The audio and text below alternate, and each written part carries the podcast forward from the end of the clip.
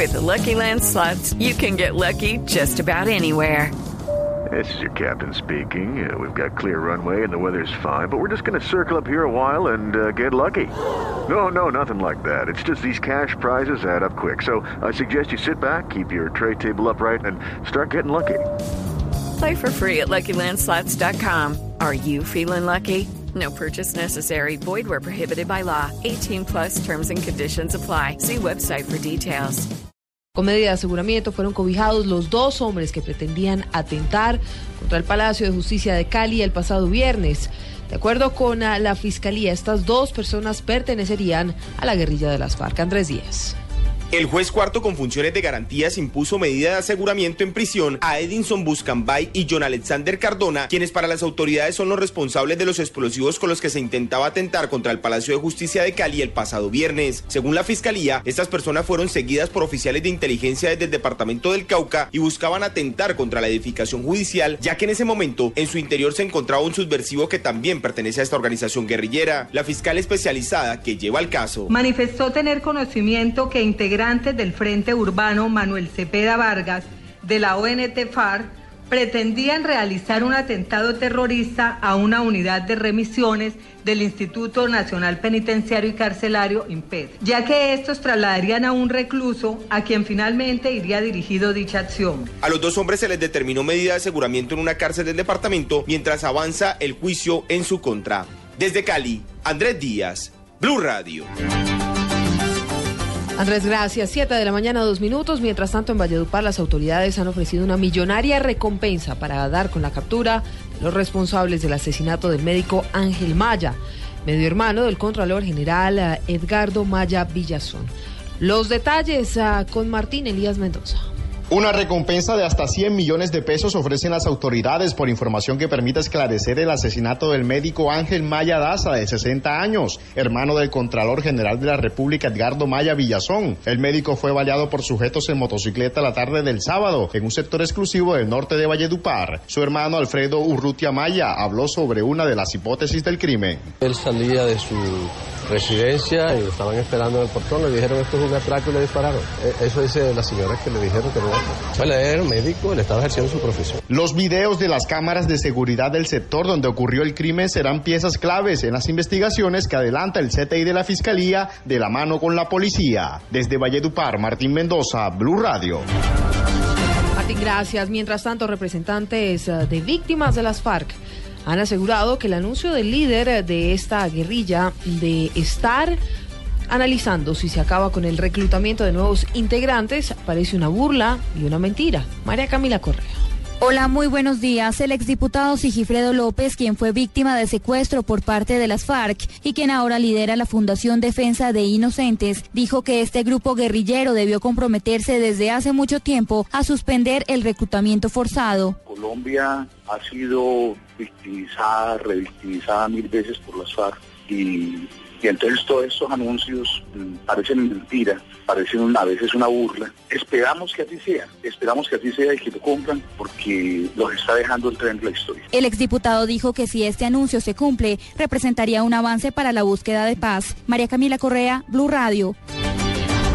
Siete, cuatro minutos, ustedes escuchan las noticias en Blue Radio a esta hora. Una menor y un adulto murieron en un accidente de tránsito que se presentó en las últimas horas en una vía del departamento de Santander. Javier Rodríguez con la información. En el sitio La Cascajera, cerca del municipio de Sabana de Torres, en la troncal del Magdalena Medio, en Santander, se presentó un accidente de tránsito que dejó dos personas muertas. Dicen las autoridades que al parecer las causas fueron exceso de velocidad e imprudencia. Las dos víctimas de 26 y 15 años se movilizaban en una motocicleta cuando chocaron contra un vehículo, como lo explica André Gómez de la oficina de tránsito de esa localidad. Eh, al parecer, por exceso de velocidad, el motociclista al ingresar en la curva pierde el control de la motocicleta y colisiona con la camioneta que va por su respectivo carril. Las dos víctimas de este accidente de tránsito en Santander fueron identificadas como Miguel Jaimes Cáceres y la estudiante Mónica del Pilar Sanabria. En Bucaramanga, Javier Rodríguez, Blue Radio. Javier, gracias. En las últimas horas fue desmantelado por el ejército en zona rural eh, de Putumayo una casa taller donde se fabricaban y almacenaban más de una tonelada de explosivos, granadas a mortero y minas antipersona. Jairo Figueroa con los detalles. Según el general Alberto Sepúlveda Arriaño, comandante de la Brigada 27 de Selva, en esta casa situada en la vereda La Esmeralda del municipio de Puerto Guzmán se encontraron los siguientes elementos. Casi 60 granadas de mortero de 81 milímetros, de 120 milímetros, 200 minas antipersonales, una tonelada de explosivos, metrallas, cilindros. En la operación el ejército limpió de explosivos varios caminos que ofrecían peligro para las comunidades. Minas antipersonales que seguramente iban a ser instaladas en áreas en donde se iba a afectar la población civil, en niños, señoras, eh, artefactos explosivos con los cuales seguramente el Frente 32 de las FARC iba a atentar en contra de instalaciones militares, de policía, infraestructura petrolera, las vías. Los elementos explosivos no llevaban más de dos meses de almacenados en la casa taller, dijo el oficial. Jairo Figueroa, Blue Radio. Siete, seis minutos ah, de la mañana. 15 inmigrantes irregulares procedentes de Cuba fueron detenidos por las autoridades en el municipio de Dabeiba, en el occidente antioqueño. Cristina Monsalve. Cuando se movilizaban en un vehículo de transporte público fueron sorprendidos por las autoridades los 15 migrantes cubanos que ingresaron de forma ilegal al país y se desplazaban hacia Medellín. De acuerdo con la policía, el destino de los migrantes que buscan cruzar de forma ilegal la frontera con Panamá es Norteamérica. En lo corrido del año, las autoridades han detenido más de mil migrantes irregulares y cerca de 40 presuntos traficantes de personas. Los 15 cubanos fueron dejados a disposición de Migración Colombia. En Medellín, Cristina Monsalve, Blue Radio. Brasil. Siete, siete minutos. Mientras tanto, en Risaralda, la policía continúa deteniendo extranjeros que entran por Ecuador con documentos falsos. Freddy Gómez. Tres ciudadanos cubanos, quienes les encontraron pasaporte y cédula colombiana falsos, fueron detenidos en un retén de la policía en las últimas horas en la entrada a la ciudad de Pereira. Según el comandante de la policía, el coronel Ricardo Alarcón, los hombres iban con destino hacia Panamá y luego hacia México, utilizando esta ciudadanía colombiana. Aseguran además las autoridades que en lo que va corrido del año son 149 ciudadanos extranjeros de África, Cuba y Europa que han llegado a esta zona y que intentan llegar a los Estados Unidos. Desde Pereira, Freddy Gómez, Blue Radio.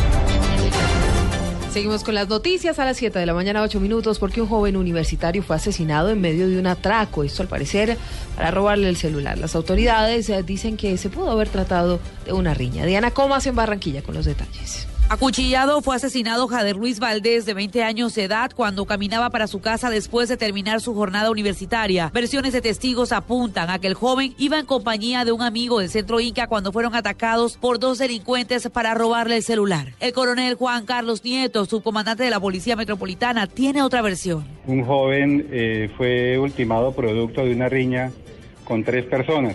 Parece que hubo una discusión previa también se maneja una información que hasta el momento está haciendo materia de investigación por parte de unidades de la SIGIN para determinar si en realidad se trató del hurto del celular. Autoridades investigan los verdaderos móviles del crimen del estudiante de tecnología sistemas. En Barranquilla, Diana Comas, Blue Radio. Y en Neiva Medicina Legal entregó dos cuerpos a las familias equivocadas. La historia con Edgar Donos.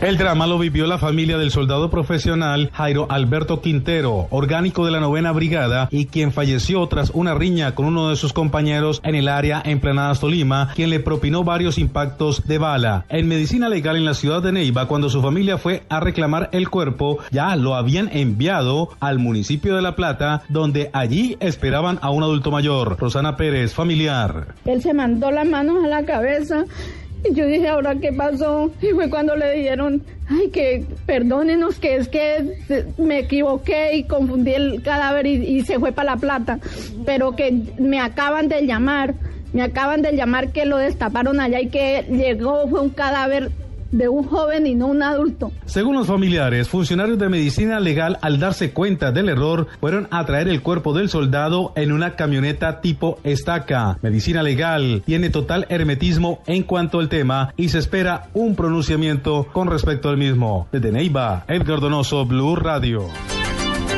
Momento de las noticias internacionales a las 7 de la mañana, 10 minutos. Francia consideró extremadamente peligrosa la escalada israelí-palestina. Daniela Morales, buenos días. Silvia, buenos días. La presidencia francesa pide que hay que hacer todo lo posible para intentar poner fin a la escalada israelí-palestina y que ya, que ya en este momento pues deja numerosas víctimas. Dice la presidencia francesa que es urgente buscar un nuevo horizonte político y asegura que no escatimará esfuerzos para lograrlo. Recordemos que el último de los hechos se produjo hoy en la madrugada cuando al parecer una terrorista, informan las autoridades palestinas, atacó a una policía israelí con una bomba. Daniela Morales, Blue Radio. Momento de los deportes a las 7 de la mañana, 11 minutos, por supuesto, con nuestra selección Colombia. Continúa la preparación en Montevideo para el partido del martes, por la segunda fecha de eliminatorias frente a Uruguay. Pues bien, al lado del combinado nacional está la enviada especial de Blue Radio, Marina Granciera. Buenos días a todos en Colombia. La selección del país sigue preparándose para el duro duelo frente a la selección de Uruguay. Hoy aquí en Montevideo el combinado nacional hará la penúltima práctica previa al encuentro del martes.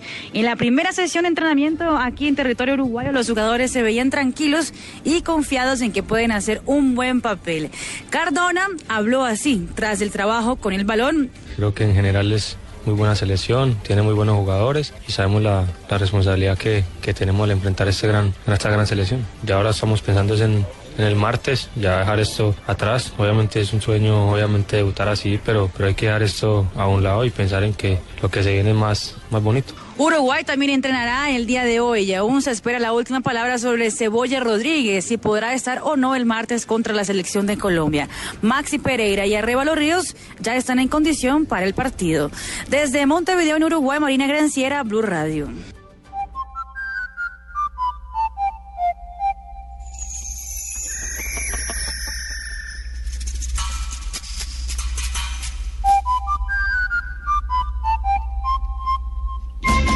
Tu piel. 7 de la mañana, 12 minutos, 7.12, la noticia musical ah, del momento tiene que ver con el cantante y compositor dominicano Fernando Echavarría. Pues murió este sábado de manera repentina en Santo Domingo, esto justo antes de subir a, escena para protagonizar un concierto en una plaza local. Echavarría, de 62 años, alcanzó la fama y reconocimiento local e internacional hace varias décadas al frente de la agrupación La Familia André. Pues bien, anoche se desplomó en el camerino, fue llevado de inmediato a una clínica donde los médicos certificaron su fallecimiento. Los organizadores del concierto llamado De Dominicana Pal Mundo, que tendrían como presentación estelar a Echavarría, informaron que el cantautor llegó al lugar del espectáculo minutos antes de su actuación, cuando estaba pues, sin, embargo, y de inmediato no se dio a conocer la causa de la muerte del artista. Algunos de sus amigos han asegurado en las redes sociales que este fallecimiento se debió a un infarto. 7 de la mañana, 13 minutos, 7.13, pues esta es una lamentable noticia. Ha fallecido el cantautor dominicano Fernando Chavarría, creador de la familia André.